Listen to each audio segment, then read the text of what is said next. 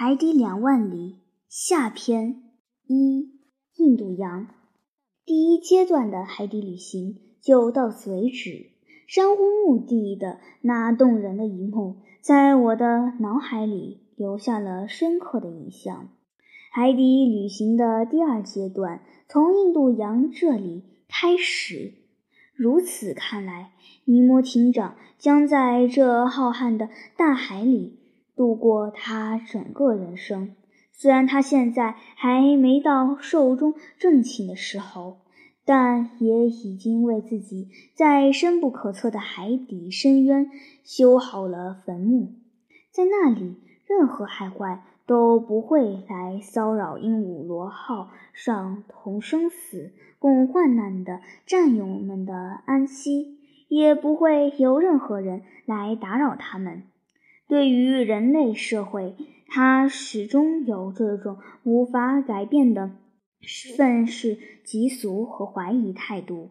至于我本人，我可不能仅仅满足于那些令巩赛伊心满意足的种种假设。这个善良的小伙子坚持把鹦鹉螺号的指挥官只看作是一个怀才不遇的学者，因人类社会世态炎凉而蔑视人类。在巩赛伊眼里，他是一个不为世人理解的天才。他在陆地上人类社会那里已经领受过太多的失望。不得已逃避到这个人类难以接近，而他的本性得以自由发挥的地方。但是，我觉得这种假设是能接近尼摩艇长的某些方面，因为这个神秘的夜晚，我们先被关押在禁闭室里，后来又被实施强制性睡眠。庭长出于谨慎。如此粗暴地从我手里夺过了我正准备观察洋面的望远镜。那个死去的船员在鹦鹉螺号令人费解的碰撞中身负重伤。这一切迫使我以一种合乎情理的方式去进行思索。不，尼摩艇长并不只是想逃避人类。他这艘神奇的潜艇不但能为他向往自由的本性服务，而且也许还能为他用来实施某种可怕的报复行动。眼下对于我来说，一切尚未明了。我仅仅是在黑暗中看到了微弱的光明，可这么说仅仅局限于技术发生的事情。此外，我们同尼摩艇长没有任何关系。他深知逃离鹦鹉螺号是不可能的事。我们甚至还不能算凭担保而获得假释的囚犯，因此不受任何承诺约束。我们只是俘虏，一些出于假惺惺的礼貌而不受任何承诺的约束。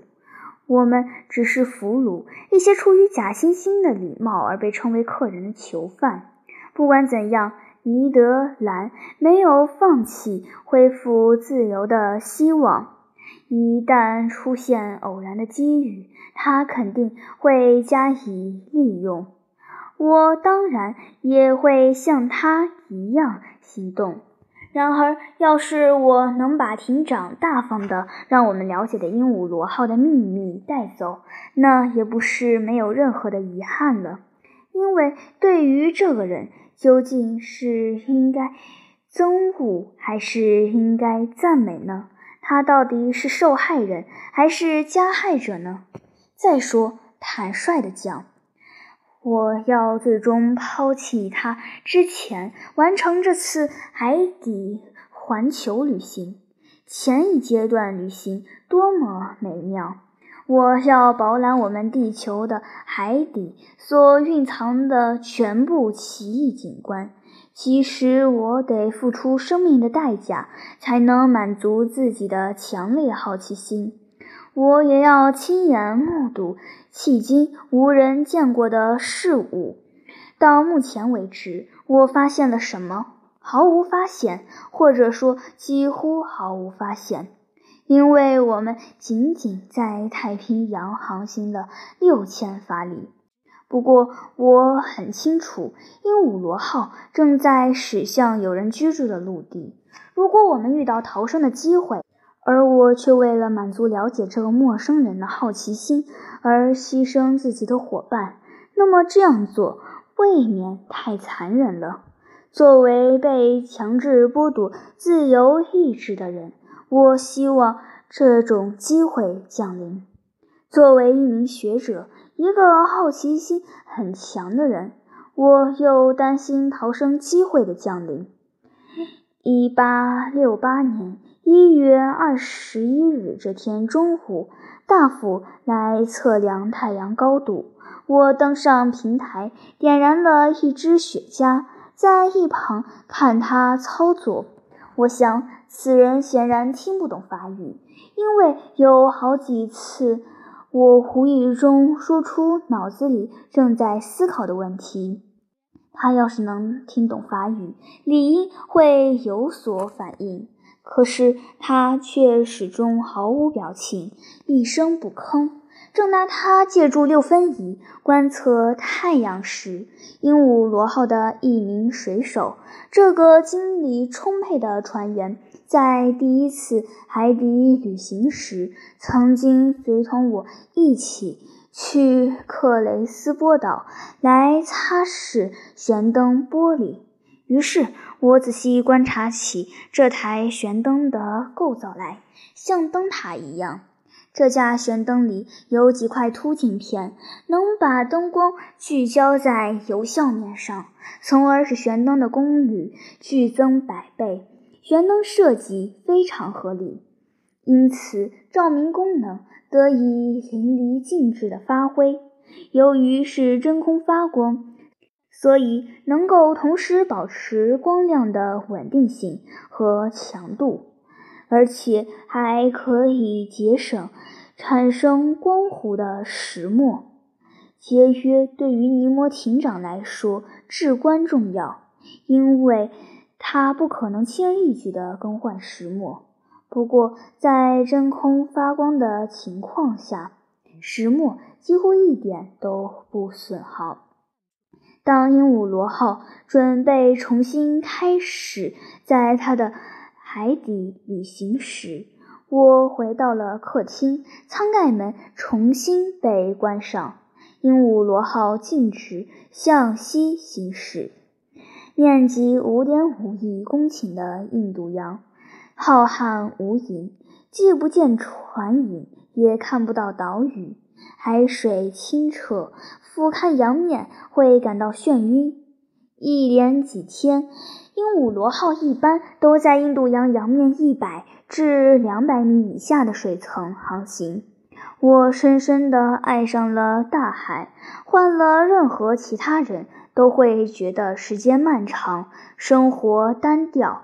可是我每天都到平台上散步，接受海上新鲜空气的沐浴，透过客厅舷窗观赏海里丰富多彩的景致，阅读图书室里的藏书，撰写自己的日记。这些事情耗费了我的全部时间，我根本来不及偷懒或自寻烦恼。我们大家的身体状况令人满意，潜艇上的伙食完全适合我们。尼德兰出于抵触情绪而摆弄各式菜肴，对于我来说实在是没有必要。此外，在这种恒温的环境下，我们甚至无需担心会染上感冒。再说，石珊瑚草。也就是法国普罗旺斯地区沿海有名的海茴香，潜艇上还有一定存货。将它和煮烂的珊瑚虫肉搅拌在一起，还是一种治疗咳嗽的良药。一连几天，我们看到许许多多的水鸟，有蒲足鸟、海燕和海鸥等。我们巧妙地捕杀到几只海鸟，经过某种方式的烹饪，它们就成了一道十分可口的水生野味。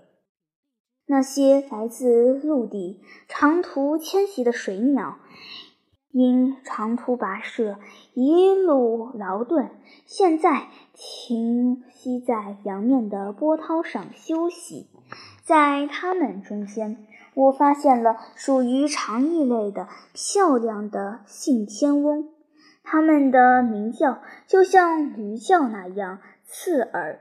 蒲足科中则有飞速极快、擅长捕捉表层鱼和军舰鸟和为数众多的鸻或麦吉尾，尤其以赤尾鸻居多。赤尾鸻和鸽子一般大小，白里泛红的羽毛更加烘托出黑色的羽翼。鹦鹉螺号上的渔网捕捞到好几种玳瑁属的海龟。它们那隆起的海龟十分珍贵。这类善于潜水的爬行动物，遇上鼻孔里的肉阀，就能长时间地潜入水中。有几只海龟被捉上来时，还缩在龟壳里睡觉呢。海龟的这一招可以防止海洋动物的袭击。总的来说，海龟肉的味道极其一般。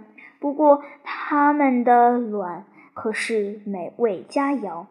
至于鱼类，当我们透过防护板敞开的舷窗窥视着它们的海底生活时，不住地发出赞叹。我发现了好几种以前从未见过的鱼种。我特别要说的是红海、印度洋和赤道美洲海域特产的贝壳鱼。这种鱼就像海龟、咒鱼、海胆和甲壳动物一样，里面有一层既不是白垩形，也不是石质，而是真正的骨质护甲。它们的护甲有呈三角形，有的呈四边形。在三角形甲壳和贝壳鱼中间，我注意到其中的几种贝壳鱼产体长只有三分半，棕色的尾鳍，其他鳍呈黄色。它们的肉中富有营养，美味可口。我甚至想建议对它进行淡水养殖。不是有不少海鱼都轻而易举地适应了淡水生活吗？我还看到了四边形的甲壳的贝鱼，背部长着四个粗节，下腹长有白色斑点的贝壳鱼，可以像鸟一样被驯养。骨质甲壳凸成尖刺的三角形贝壳鱼会发出猪吼一样的叫声，因此可以叫它海猪。还有像锥形驼峰的贝壳鱼，它们的肉坚硬难啃。贡赛伊大师在日记里记载的鱼类，我还可以摘录几种。这一带特有的单鼻盾鱼，如赤背白腹豚，身上长着三道纵纹，色彩艳丽的电豚，体长只有七英寸。其他科的标本和形似蛋的黑色卵形鱼，全身布满白色的花纹，没有尾巴。堪称海生豪猪的迪奥顿鱼，全身长满尖刺，肚子一鼓就成了一只刺球。各大洋都有的海马、长吻海鳄鱼，其展开的胸鳍形似飞翼，虽然不能飞翔，但至少可以腾空飞跃。体型平扁的鸽子鱼。尾部布满了环形鳞片，色彩艳丽的长额鱼，体长二十五厘米，肉质鲜美。头部凹凸不平的青色美手鱼，长胸鳍的黑纹尾，能以惊人的速度在水面上滑行；肉质鲜美的番鱼能扬起胸鳍，顺流漂泊。造物主用黄、天蓝、金黄和银白等颜色点缀的库尔特鱼，色彩斑斓，艳丽无比；鱼翅如丝的雉翼鱼，满身淤泥。会发出响声的杜甫鱼，肝脏剧毒的防匪，长着护眼泡的波迪昂鱼，最后是堪称捕虫能手的皱皮鱼，其管状长吻，犹如一杆夏斯波公司和雷明顿公司都设计不出的喷水枪。喷射一滴口水就能杀死一只昆虫。按照拉塞佩德分类法，第八十九属第二亚纲硬骨鱼类，其特征是长有鳃骨和鳃膜。我见到过这一属中的鱿鱼，头顶上长着尖刺，只有一个。脊鳍，这属于按其亚属不同，有的长脊，有的无脊。第二亚属的标本有二只鱼，体长三四分米，身上长有黄色条纹，脑袋模样十分奇特。至于第一亚属，有几个俗称海蟾蜍的怪鱼标本。这种大头鱼的额窦深凹，有的龙突浮肿，头顶长有尖刺和结节，脚丑陋而不规则，身上的尾部布满小茧，被它刺伤十分危险。这真是一种既令人讨厌又令人生畏的鱼。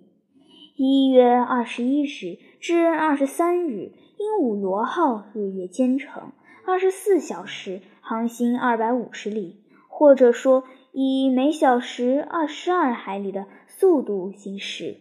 我们之所以一路上能够辨认各种鱼类，是因为这些鱼受电灯光的吸引，奋力追随我们。大多数鱼赶不上鹦鹉螺号的速度，很快就被甩在了后面。然而，有些鱼还是能够在一段时间里追随鹦鹉螺号的左右。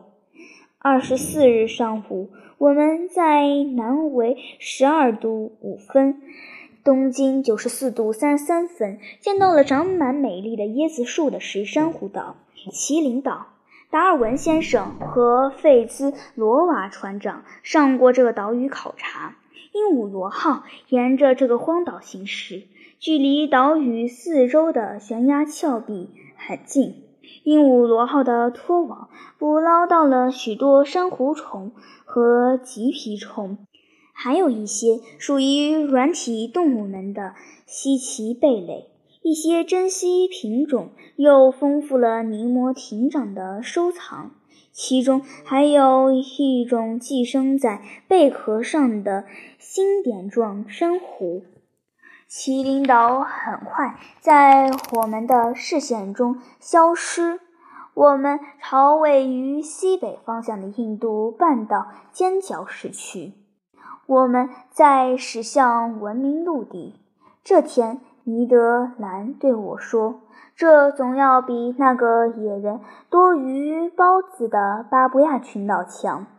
在印度次大陆上有公路、铁路，还有英国人、法国人和印度人居住的城市。五英里内必定能遇到一个同胞。嗯，难道这不是与尼摩艇长不辞而别的时机？不，尼德。还没到时候，我语气坚决地说道，就像你们海员常说的：“等等再说吧。”鹦鹉螺号在接近有人居住的大陆，它会重回欧洲的，就让它把我们带回欧洲去吧。到了我们欧洲海域，我们在相机行事。再说，我想尼摩艇长不会准许我们上马拉马尔或哥罗蒙代尔沿岸狩猎。先生，那就别问他了。难道不行吗？我没有回答加拿大人。我不想继续争辩下去。其实，命运把我抛弃在鹦鹉螺号上，我心里已经对命运不抱希望。自从驶离麒麟岛以后，鹦鹉螺号总的来说放慢了航行的速度。航向也比较随心所欲，而且还经常潜入很深的水域。操舵手使劲扳动操纵杆，潜艇的尾翼大大倾斜于吃水线。我们一直下潜到两三公里以下的水域，但始终没有潜入真正的印度洋。就连潜水深度一万三千米的探测器也没有探到印度洋的最深处。至于深水层的温度，潜艇上的温度计始终指示着零上四度。我注意到，只有浅层海域的水温低于海面水温。一月二十五日，印度洋茫茫一片，既不见船只，也不见岛屿。鹦鹉螺号整个白天都在洋面上航行，功率强大的螺旋桨拍打着海水，溅起了巨大的浪花。它这副模样，人们怎么会不把它当作巨鲸？整个白天四分之三的时间，我一直待在平台上眺望大海，除了下午四点有一艘长长的汽轮从西面驶来。洋面上空空如也，有片刻时间，我见到了汽轮的桅杆。不过，汽轮不可能看见贴着洋面航行的鹦鹉螺号。我想，这是印度半岛和东方公司往返于西兰和悉尼之间的班轮，途中停靠乔治王爵和墨尔本。下午五点，在热带地区短暂的黄昏来临之前，我和巩赛伊为洋面上出现的奇观赞叹不已。这是一种可爱的动物，按照古人的说法，遇到它会交上好运。亚里士多德、雅典娜、普林和奥波恩都曾研究过这种动物的嗜好。并且为他用尽了希腊和意大利诗篇中最富有诗意的词藻，他们给它取名为鹦鹉螺、庞贝螺。可是现代科学并没有认可这两个称谓，因此这种软体动物现在的学名叫船烧。谁要是请教广赛一，那么一定能从这个好小伙子那里获悉。软体动物们分为五纲，第一纲是头足纲，有的有介壳，有的没有介壳。按照它们长的鳃的数目，头足纲软体动物又可分为两鳃和四鳃两科。两鳃又分为船烧。鱿鱼和墨鱼三属，而四鳃科只有鹦鹉螺一属。如果经上述分类，一个脑子僵化的人仍然把长吸盘的传销和长触须的鹦鹉螺混淆，那么就不可饶恕了。那么当时一定是一群传销在印度洋洋面上浮游，我们估计有好几百条。它们属于印度洋特有的身上结节的那一类，那种体态优美的软体动物，借助它们的脊管吸水和喷水的反作用力来向后游动。它们的八根触须，细长的六根漂浮在水上，而另外两根则弯成掌状竖起，像风帆一样迎风招展。我清楚地见到了它们的螺旋波纹介壳。屈维埃恰如其分地称它们为雅致的小舟，真像一叶小舟。传销用自己的分泌液营造的介壳，像小舟一样承载着传销，而不会粘住它们自己的身体。传销能够自如地离开介壳。我对巩赛伊说。但是他从不离开，就像尼摩艇长。贡赛伊不无道理地说道：“所以最好把他们的潜艇命名为‘传销号’。”鹦鹉螺号在这群软体动物中间大约航行了一个小时。突然，这群软体动物不知受到了什么惊吓。好像接收到了统一的信号似的，一下子收起了所有的风帆，收缩起所有的腕，身体也随即蜷缩起来，借壳翻了个身，改变了重心。整个小船队顿时消失在茫茫波涛之中。这一切就发生在瞬间。我从未见过一支船队能够像他们一样统一行动。这时，夜幕匆匆而降，微风掀起了轻微的波涛，轻轻地拍打在鹦鹉螺号舷侧顶裂板下。第二天，一月二十六日。我们从东经八十二度穿过赤道，又回到了北半球。整个白天，一群令人生畏的绞杀不离我们左右。这可是一种可怕的海洋生物，它们在这一带迅速繁殖，使这一带的海域变得极其危险。烟灰绞杀褐背白腹，嘴里长着十一排尖牙。眼睛角鲨颈部有一大块被白色环抱的黑斑，看上去像一只眼睛。浅梨色的圆纹角鲨，全身布满深色的斑点。这些力大无穷的动物常常猛烈地撞击我们潜艇的玻璃，令人胆战心惊。尼德兰也克制不住自己了。他真想浮到水面上去，用鱼叉击毙他们，尤其是那些嘴里布满像马赛克一样尖牙的星鲨和长达五米的大虎鲨，更是一而再、再而三地激怒尼德兰。这时，鹦鹉螺号加快了航行速度，轻而易举地把这些速度极快的鲨鱼甩在了后面。一月二十七日，在孟加拉湾口，我们好几次遇见阴森恐怖的景象：一具具尸体在海面上随波漂泊。这些尸体来自印度的城市，由恒河漂入大海，秃鹫。这个国家的唯一收尸者没来得及吞噬这些尸体，不过绞杀少不了要帮助他们完成收尸工作。晚上七点十分，鹦鹉螺号半浮在乳白色的海水里航行，远远望去，海水仿佛变成了乳汁似的。